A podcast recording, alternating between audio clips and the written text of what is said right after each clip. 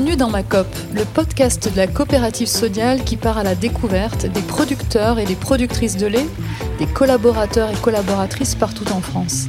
Grâce à leurs témoignages, vous plongerez dans les coulisses de leur quotidien.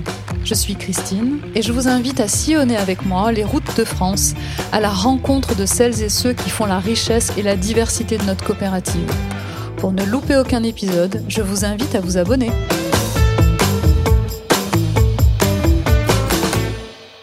Et bienvenue dans le podcast de Sodial, dans ma COP. Nous sommes à chaque épisode très heureux de vous faire partager un moment avec ceux qui font la coopérative. Aujourd'hui, je vous propose un moment avec Pierre, tout jeune arrivé dans la coopérative, à l'accent qui nous fait voyager au cœur des territoires. Si je vous dis que nous allons parler de brebis de race lacone, de pénicillium, de fleurine, est-ce que vous avez deviné? Allez, on part ensemble à la découverte du Roquefort AOP La Pastourelle et je vous souhaite une très bonne écoute. Bonjour Pierre, merci d'être avec nous. Merci Christine, je suis très content d'être là et de...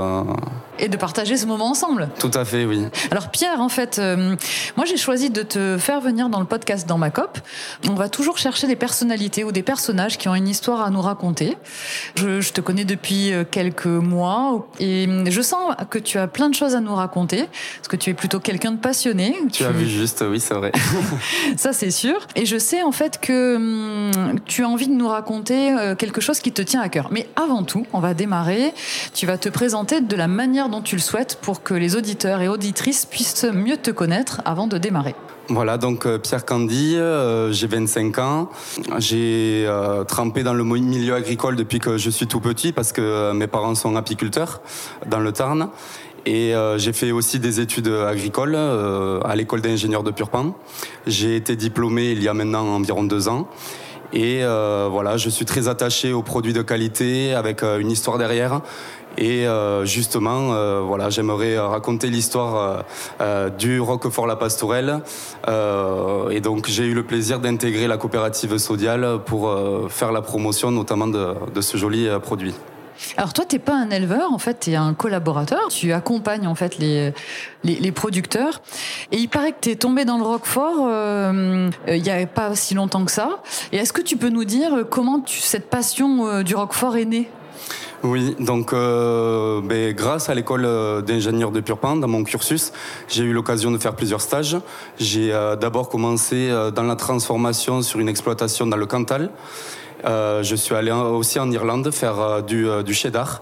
Et c'est pour mon stage de fin d'études en cinquième année que j'ai été, recruté par la coopérative La Pastourelle, notamment au niveau de, la qualité du lait, pour, voilà, pour fournir du bon lait, pour faire du bon roquefort.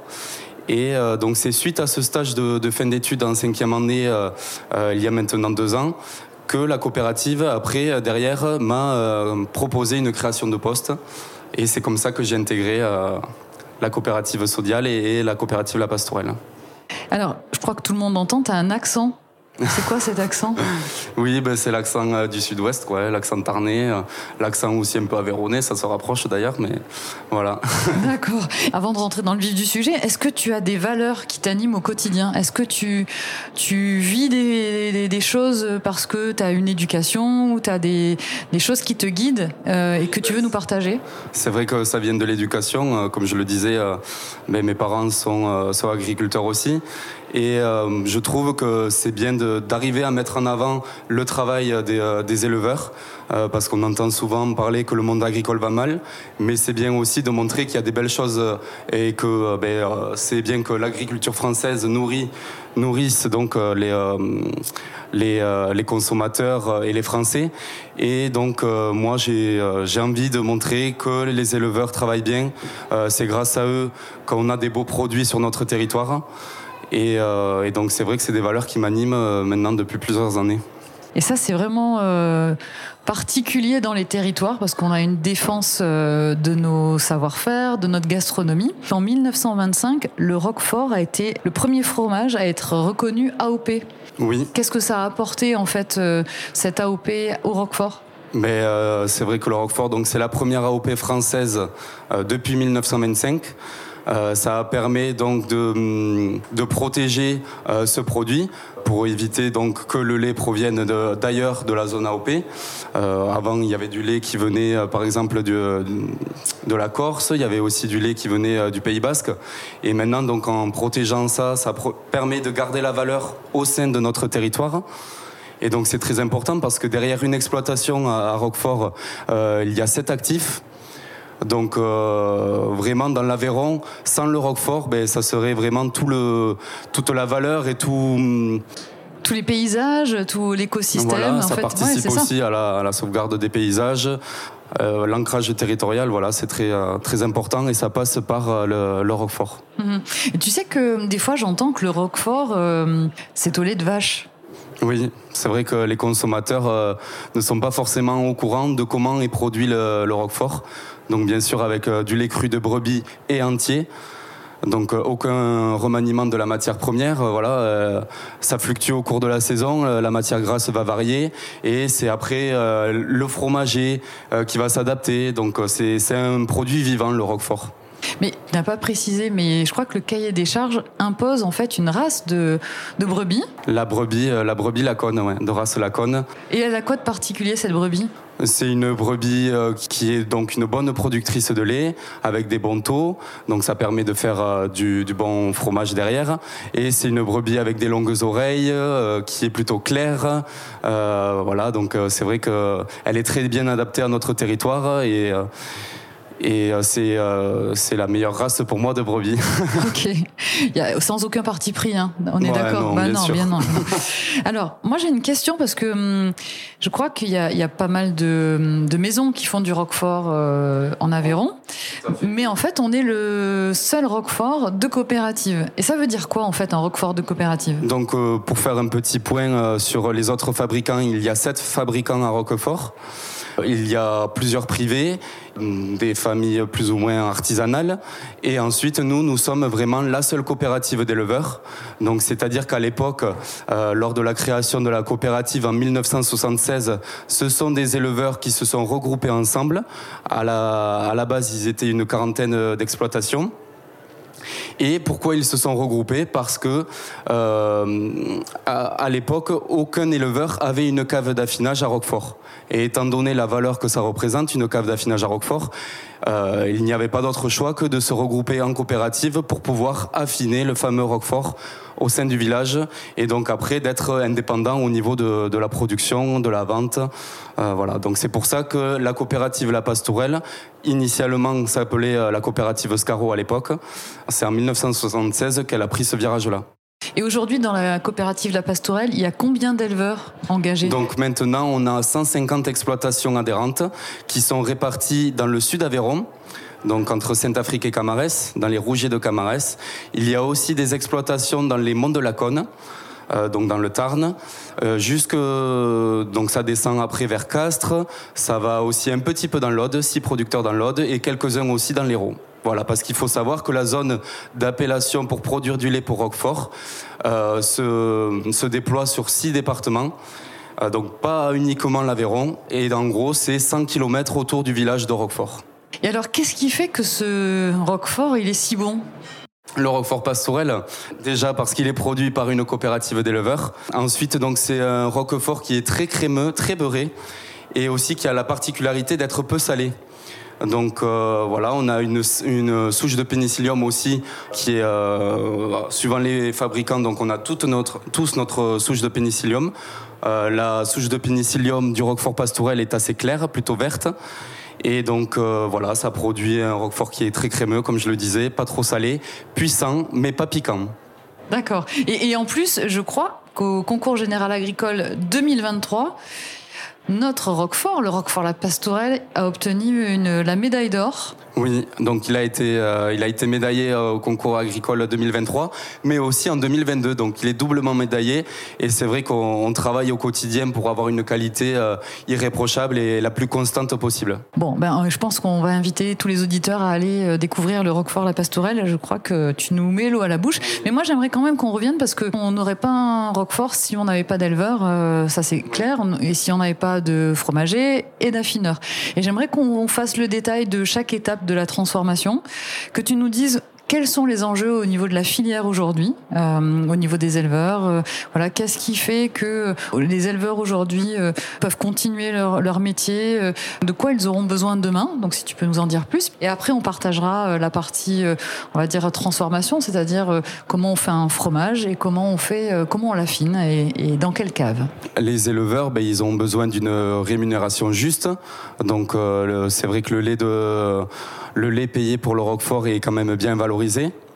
Donc euh, ils profitent de ça, mais euh, l'enjeu actuellement c'est la reprise des exploitations. Euh, il y a beaucoup de, la plupart des éleveurs à Roquefort ont au-dessus de 50 ans et euh, il n'y a pas forcément la reprise derrière des exploitations. Donc il y a de moins en moins d'exploitations. C'était des exploitations aussi euh, qui étaient grandissantes. Et donc nous, à la Pastourelle, le conseil d'administration a fait en sorte que la taille des exploitations ne soit pas trop importante pour que justement après la transmission derrière soit plus facile et puis pour euh, voilà réguler la, production du lait et du roquefort et garder donc la meilleure qualité possible. Étant donné qu'on travaille avec un, un produit au lait cru, c'est très important. Voilà, si les cheptels sont trop importants, derrière, après, euh, la qualité du lait va être aussi impactée. Donc euh, voilà, une taille de, des exploitations euh, raisonnable pour qu'après elle puisse être transmissible. Donc après, voilà, le prix du lait qui doit être aussi rémunéré de façon juste pour le producteur. Alors là, maintenant, tu nous as parlé de l'élevage, des éleveurs et de leurs enjeux. Bon, pour faire un bon fromage, en fait, on dit toujours il faut des bons fromagers. Moi, j'en ai connu quelques-uns comme Jean-Louis qui se reconnaîtra euh, peut-être s'il entend le s'il entend le, podcast. Est-ce que tu peux nous raconter euh, depuis le lait jusqu'à jusqu'au consommateur qu'est-ce qui se passe? Donc le lait est collecté tous les jours sur les fermes de, de nos éleveurs donc comme on travaille en lait cru, c'est très important cette étape-là. Euh, le lait est ensuite acheminé à la laiterie de Montlore. Il y a plusieurs euh, analyses au niveau de la qualité du lait pour savoir euh, s'il peut être transformé, s'il n'y a pas de risque sanitaire. Euh, une fois donc le, le, lait qui arrive à la laiterie, il est mis dans les cuves. Euh, on va ensuite donc ensemencer euh, le lait avec le pénicillium roqueforti et avec la présure pour faire cailler le lait. Donc le lait est ensuite caillé, il va être découpé puis brassé pour euh, extraire donc le lactosérum euh, du caillé. Donc une fois que le lait est bien brassé, euh, donc les graines de caillé coagulent et se rassemblent. On, va extraire ensuite donc tout le, le, lactosérum et on va pomper le caillé pour le mouler ensuite grâce à une mouleuse. Et euh, une fois donc que les roqueforts sont moulés, ils vont être retournés plusieurs fois euh, pendant plusieurs heures pour continuer à extraire l'eau de, ce fromage en blanc qu'on appelle. Et, euh, donc après, euh, après plusieurs heures donc de, retournement des fromages, ils sont, euh, ils sont salés, puis piqués pour que l'air puisse pénétrer après dans les caves d'affinage à Roquefort et que le, le bleu du pénicillium se développe. Voilà, donc lentement. Euh, c'est un affinage long, euh, notamment pour notre Roquefort Pastourel qui est haut de gamme, euh, donc avec une maturation de plus de six mois. J'ai entendu que les fleurines avaient un rôle essentiel dans les caves. Oui, donc c'est euh, euh, les failles euh, dans la roche du, de la montagne du Combalou à Roquefort qui permettent de réguler la température euh, des caves toute l'année. Donc c'est-à-dire qu'il fasse moins 1 degré dehors ou qu'il fasse 30 degrés l'été. à l'intérieur des caves de Roquefort, il fait, suivant donc les étages dans les caves, entre 8 et 12 degrés. Donc c'est une température qui euh, fluctue euh, très peu, donc qui nous permet donc le bon développement du pénicillium, donc avec euh, une ambiance particulière aux caves naturelles de Roquefort. On parlera de la commercialisation après, mais j'aimerais toi que tu nous dises Pierre, parce qu'en fait tu maîtrises tout le process, donc c'est top. es vraiment rentré dans la marmite Roquefort en fait. Oui. Et ben en fait tu peux nous dire en fait ton rôle en fait? Tu fais de la coordination, tu fais de l'échange, tu donnes la dynamique globale. Je fais le lien entre euh, les, euh, les, exploitations et nos éleveurs, tout le processus de transformation, euh, la, la, chaîne, la commercialisation, le, le, marketing, la communication. Donc c'est vrai que ça me permet d'avoir une vue d'ensemble sur toute la filière. C'est ce qui est très intéressant et c'est ce qui me plaît à moi au quotidien. Mmh. Et si tu voulais dire un petit message aux, aux producteurs de lait de la coopérative, tu leur dirais quoi? Je leur dirais de continuer à croire en leurs produits, que actuellement, bon, c'est vrai que c'est une marque, le Roquefort Pastourel, qui est qui mérite d'être développé, d'être connu parce que c'est un Roquefort haut de gamme. Et je sais qu'ils se sont battus pendant de, longues années pour faire connaître leurs produits et ils continuent de le faire justement. Et donc c'est parfait. Il y a une très bonne dynamique dans la coopérative.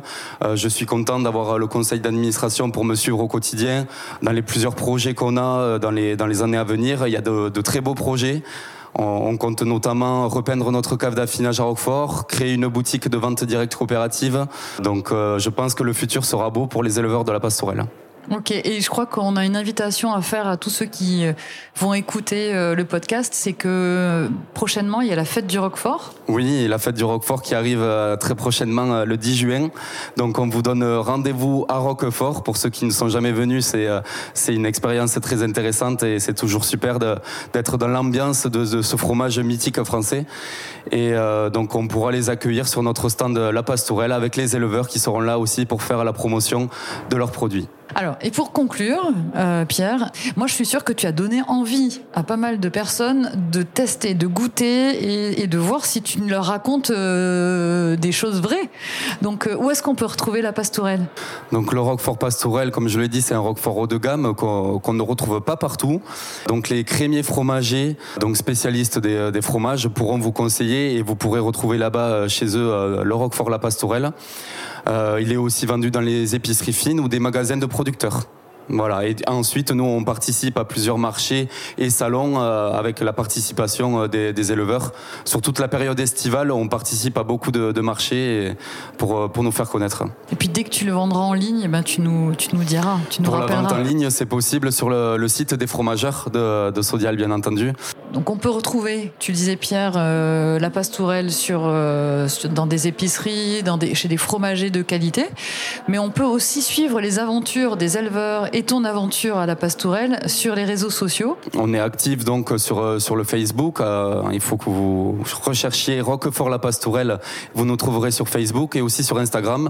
Donc on essaie de partager le quotidien des, des éleveurs, nos animations chez nos magasins partenaires et, et, tous les marchés et salons auxquels nous participons.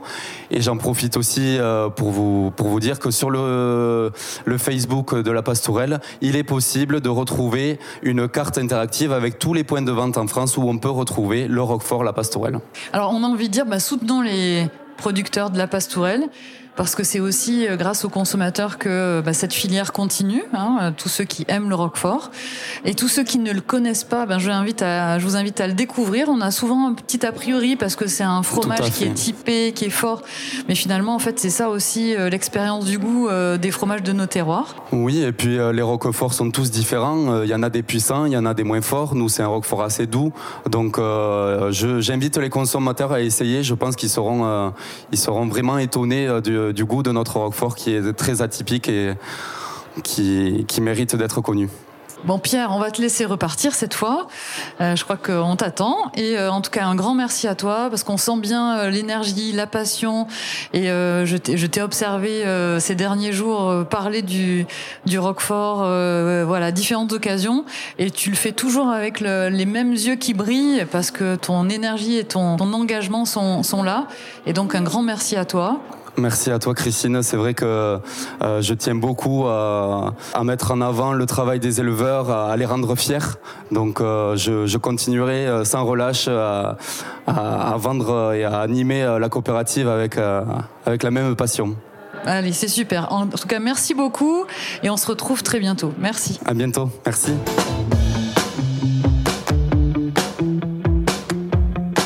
Cet épisode est terminé, mais retrouvez-nous sur votre plateforme d'écoute préférée pour découvrir d'autres témoignages. N'oubliez pas de vous abonner au podcast et de lui laisser des étoiles et un commentaire si vous en appréciez l'écoute.